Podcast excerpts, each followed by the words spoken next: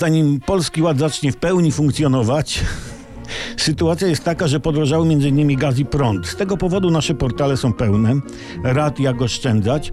I my tu z tego miejsca nie możemy być w tyle i otwieramy kącik podwyżkowicza, w którym to kąciku nauczymy się dziś samodzielnie wytwarzać gaz i prąd. Gaz to proste, choć kontrowersyjne. Szef mnie za to nie pogłaszcze, ale co mi tam, poświęcę się dla społeczeństwa, żądając za to jedynie trochę szacunku i coś do picia. Gaz zatem. Efektywnym źródłem gazu może by, możemy być my sami.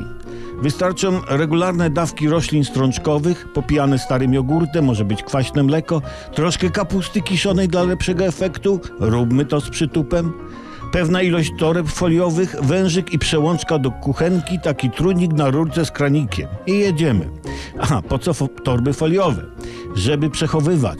No trudno tak na zawołanie, a poza tym rodzina może się no, czuć nieswoje, jak podłączymy w trakcie gotowania gaz bezpośrednio z gołego złoża. Nie? Dobrze, teraz prąd. Lata temu wynalazłem taką prądotwórczą turbinkę samodzielną, którą nazwałem turbinką Olbratowskiego. Konstruujemy na patyku metalowym to wszystko, popularnej ośce. Tam wkładamy taki korek z płateczkami drewnianymi i osadzamy na łożysku.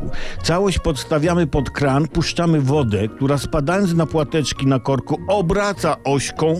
Ośkę podłączamy drucikami do generatorka, generatorka do kondensatorka, kondensatorka do tego no takiego urządzonka, co to wytwarza prąd i już. Jak samodzielnie wykonać wodę, o tym niebawem.